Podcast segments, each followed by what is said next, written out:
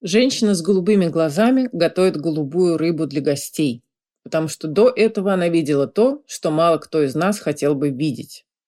История Ли Миллер. Это подкаст, это подкаст «Мышьяк и кружева». Здравствуйте, дорогие друзья. Катя Штерн, подкаст «Мышьяк и кружева» с вами. По количеству выпусков мы приближаемся. Ну вот не знаю к чему, чему-то точно приближаемся. 29-й выпуск сегодня, а, полгода подкаста мы, судя по всему, профукали благополучно. Такая вот у нас слаженная команда. Даша, Миша, Тёма и я как-нибудь представлю, расскажу про нашу артель.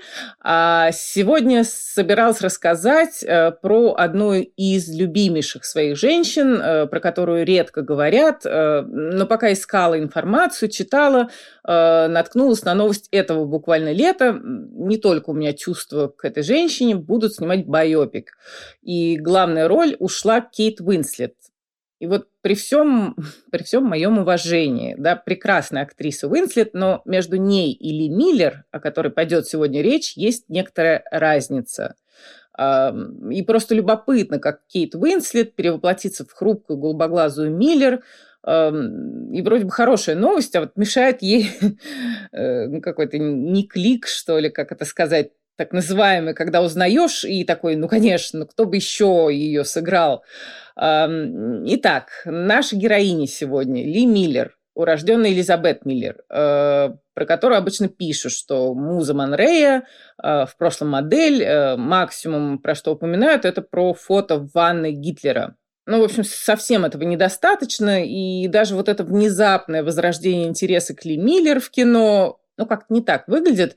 А, в заметке ВОК э, упор э, был сделан на то, что будет освещен момент из детства героини, когда семилетний Миллер попала вместе с братьями в дом родственников, э, мама у них заболела, пришлось перевести детей, и там девочку изнасиловал, по некоторым сведениям, сын хозяев. Не просто изнасиловал, да еще заразил гонореей которую тогда лечили совершенно варварскими методами. А, поймите меня правильно, а, насилие над детьми – это жуткая совершенно тема, жуткая вещь. Статистики полной, понятно, нет, но страшные новости в России, например, появляются через день. А, и не только в России. Оля Журавская, глава благотворительной организации «Журавлик», писала недавно в Фейсбуке, что проблема действительно не только в России, но и в Штатах, например, что много случаев все оказались запертыми дома в ухудшающейся финансовой ситуации, и это нередко приводит к насилию, к взрывам. Разумеется, об этом нужно говорить. А, просто Э, конкретно Ли Миллер э, была удивительным человеком, которого окружали удивительные люди, да, и хорошо бы, чтобы все не выглядело несколько однобоко. Э, и сама она разворачивала свою жизнь в совершенно неожиданных направлениях. Тот же Ман Рей, после расставания с Миллер два года, два года вставал с постели и шел дописывать, дополнять, э, дорисовывать, поправлять свою э, чуть ли не самую известную впоследствии живописную работу. Э, называется она «Время созерцания» или «Любовники». Эм, размером, предположительно, метр на два с половиной. Эм, находится она в частной коллекции, и вот где-то мелькнули такие размеры, но могу, конечно, ошибаться. На картине нарисованы губы Ли Миллер, парящий над Парижской обсерваторией. И они подразумевали два тесно соединенных тела. Э, это уже из автобиографии художника. Не единственное это произведение, посвященное Ли Миллер э, после расставания с Манреем. Вот, например, э, метроном с глазом на маятнике. До ухода Миллер от Манрея глаз был просто там чей-то. Да? Манрей прилепил этот глаз в 1923 году, чтобы запущенный зрячий метроном э, был немым свидетелем, немым, главное, а, его работы, да, художнику нужен зритель, и лучше бы молчаливый зритель, но все равно нужен. А вот когда Миллер ушла э, от Манрея, глаз зритель сменился. Манрей прикрепил туда глаз именно Миллер. Э, и к объекту теперь э, прилагалась такая инструкция, да, называлась все объект для уничтожения, а инструкция гласила, вырежьте глаз из фотографии того, кто был вами любим, но кого вы не видите более. А, прилепите, прикрепите глаз к маятнику, отрегулируйте вес, чтобы получился нужный вам темп э, и терпите сколько сможете, а потом возьмите в руки молоток и уничтожьте все одним ударом. А, мне кажется, очень полезное применение и метронома, и фотографий бывших, э, и написано вдумчиво. Вдруг кому-то пригодится из вас. А, студенты какие-то много позже, после Второй уже мировой, э, взяли действительно молоток и грохнули этот метроном. Его восстановили, но переименовали потом в неразрушимый объект – вот вы знаете, я сыну всегда говорю, читай классику, там масса полезного, да, масса практических советов. Люди, хоть они и разные, оказываются в одинаковых ситуациях. И также здесь, да, зачем рвать фотографии, если можно сделать вот красиво, а, Манрей и Ли Миллер разошлись в 1932 году. А в 1937 помирились, встретились там в общем кругу, а, помирились и стали дружить. И потом, уже после войны, Манрей с тревогой э, следил за тем, что происходит с его бывшей любовью, пытался ей как-то помочь, поддержать ее, присылал какие-то подарки. Так, забегая немножко вперед, давайте вернемся назад. А, насилие было, это установленный факт. А, ситуацию замяли, девочку лечили и от гонореи, и психиатр с ней работал тогда. Это было еще не очень принято, но семья принимала меры. А, вот насчет мер. А, меры, принятые отцом а, Ли, тогда еще Элизабет, связывали исследователи в некоторых источниках как раз с попытками исцелить дочь. Теодор Миллер, фотограф, любитель, с 8 лет снимал дочь обнаженной. Он это делал даже тогда, когда Миллер жила уже в Париже с Манреем приезжал к молодым, так сказать, приглашал других девушек-моделей и снимал. Ничего тут не буду говорить, все уже давно умерли, и отношения с отцом у Ли всегда были очень теплыми. И, собственно, отец был тем самым человеком, кто обучил ее основам фотографии. Да, Значит, девочка росла, с переменным успехом ходила в разные школы, поскольку ее выгоняли то из одной, то из другой за наглые выходки и комментарии. А, родители все и прощали, баловали ее, понятно. В 18 лет подалась она в Париж, где изучала дизайн костюма и постановку света а, в колледже, связанном с сценическим мастерством. С Парижем там смешная история. Э, Ли сопровождала э, пожилая компаньонка, которая по ошибке э, заказала им в качестве проживания отель для проституток. И воспитаннице ее все страшно понравилось, и из окна она рассматривала клиентов, и обувь, которая сменялась там чуть ли не каждые полчаса в коридорах. Эм, когда вопрос с проживанием был как-то по-другому разрешен, там нашлось более благопристойное место, Ли закрутила роман с с преподавателем в колледже, существенно старше себя. Это выяснила ее мама, который секретно приехал в Париж проведать дочь. Э, мама вызвала папу, как-то они вдвоем ее а, вернули обратно домой.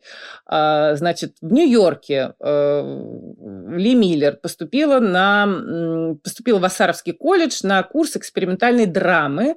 А, плюс одновременно она занималась рисованием и как-то как-то вечером, выйдя из своей нью-йоркской квартиры, ее чуть было не сбил автомобиль. И в сторону ее оттащил никто иной, как э, Канде Наст, э, знаменитейший человек, знаменитейший издатель, основатель одноименного издательского дома, чей офис современники характеризовали как э, смесь экскорт-агентства и феодальной деревни.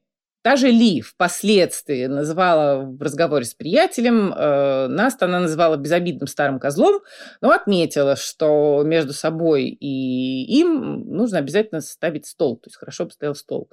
Эм, как бы то ни было, мартовские обложки британского и американского Вога выходят с нарисованным портретом Ли Миллер э, в голубой такой шляпке клош, и под цвет ее глаз была шляпка сейчас опять про глаза немножечко выскажусь, да, взгляд в юности у Миллер был совсем такой прозрачный, рассредоточенный, рассеянный.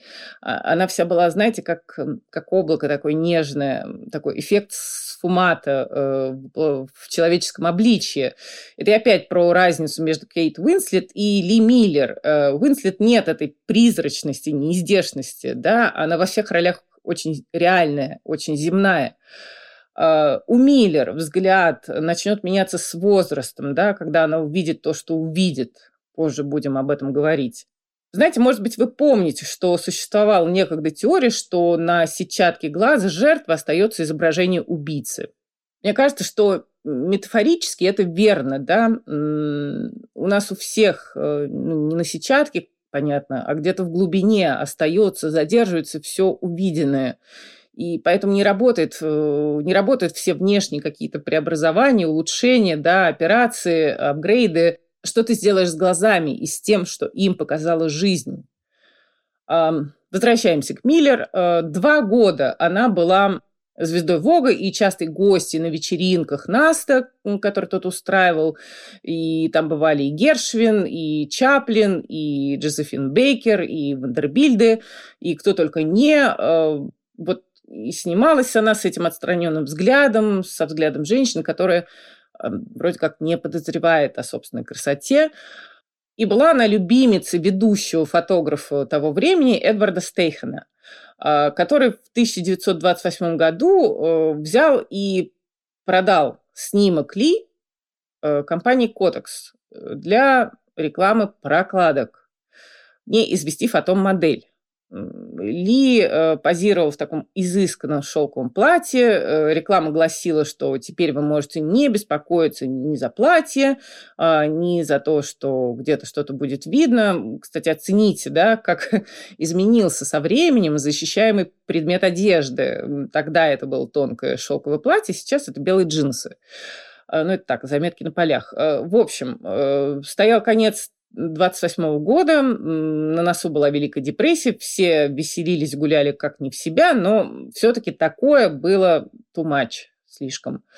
А, по, одним, э, по одной версии Ли Миллер стала персоной нон-грата в модельном мире, по другой она была настолько возмущена, ошарашена, да, став невольно первой женщиной, рекламирующей прокладки, что решила покончить с карьерой модели и обратиться к тому, что ее действительно занимало, к фотографии виновник случившегося, Стейхен, э, рассказал ей про Манрея, да, живущего в Париже и э, сюрреалиста с какими-то невиданными работами, показал ей эти работы и дал рекомендательное письмо. Э, с этим письмом Ли Миллер э, улетела в Париж, нашла там в каком-то кабаке Манрея.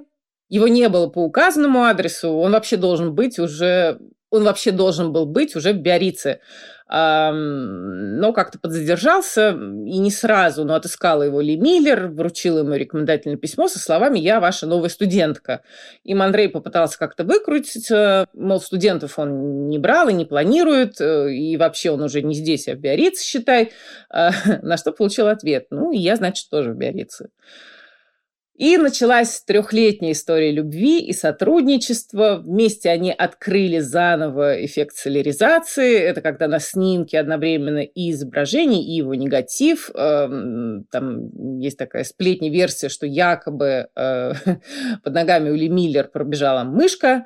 Э, Миллер взвизгнула, рванулась на свет или э, включила свет, и в это время в руках у нее был полупроявленный снимок течение этих трех лет Миллер, э, желая освободить любимого от э, какой-то текучки, часто выполняла заказы за него и эм, мнение, что какие-то из работ Манрея э, на самом деле это работали Миллер, оно достаточно распространено. А, портреты в исполнении Манрея часто появлялись на страницах французского Vogue. Э, сотрудники журнала называли его «Фрок». А, неудивительно, что Миллер также стала моделью Вога. Э, ей, кстати, платили хорошо и наличными, в то время как э, девушкам попроще перепадала мелочь или что-то незначительное из одежды эм, красивая спина у нее была, плечи, руки, так что ее охотно и часто снимали в платьях и даже комбинезонах с открытой спиной. Главным фотографом Фрок был тогда Джордж Хойнинген, изначально барон Георгий Федорович Гойнинген. Ли Миллер вообще везло на русских, да, и Манрей у нас родился в Филадельфии в семье иммигрантов, родницких. А, его настоящее имя Эммануэль Родницкий.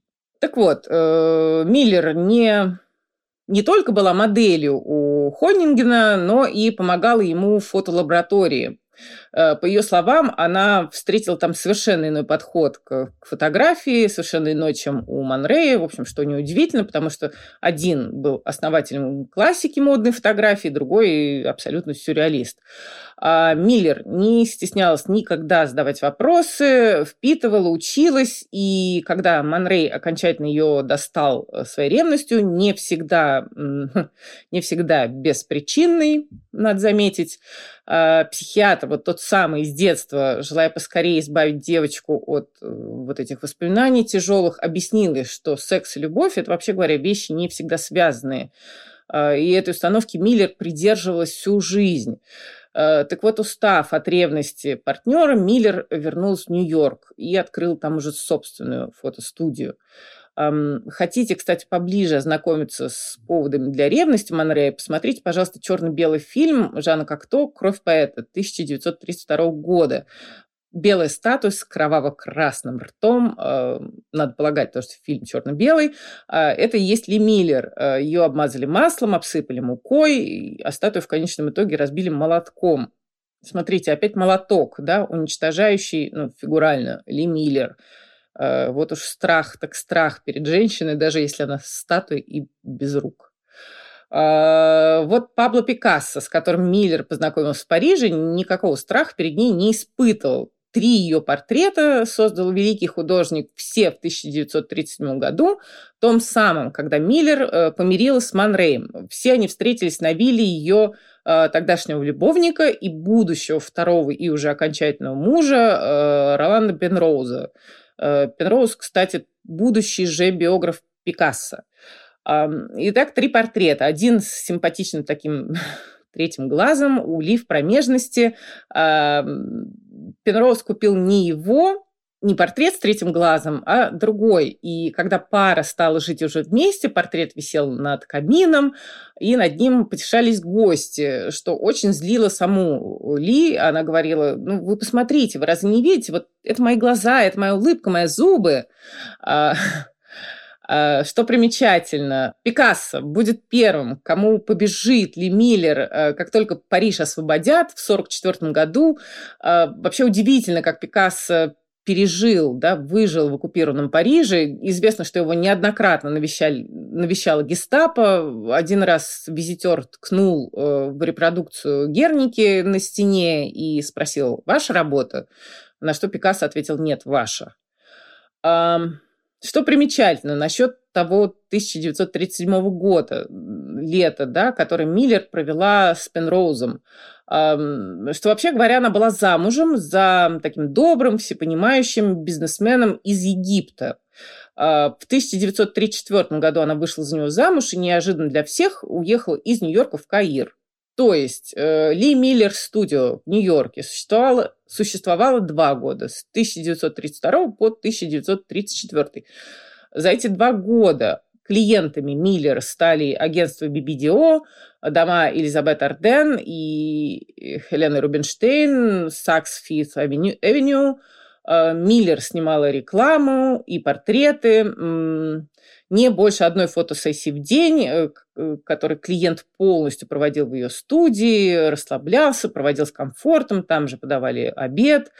А, Миллер, в принципе, считала, что профессия фотографа идеально подходит именно женщинам, да, поскольку женщины интуитивно быстрее поймут, быстрее считают человека по ту сторону камеры. Так, хронологии немножко. 1929-32 годы. Э, жизнь и работа с Манреем. 1932 1934 год, э, э, собственно, и успешная студия в Нью-Йорке, и даже одна персональная выставка. 1934 год, скоропалительное замужество и отбытие в Каир. 1937 а, год. Э, первый побег из Каира, где Миллер откровенно скучала. Чуть ли не в день приезда знакомство с будущим вторым мужем э, Роландом Пенроузом. Пенроуз, к слову, влюбился в Миллер за год до знакомства, реально влюбился заочно, увидев ту самую картину любовники Монрея с губами Миллер. 1939 год, второй побег из Каира, уже конкретно к Пенроузу. Они путешествуют по югу Франции, когда Британия и Франция объявляют войну Германии.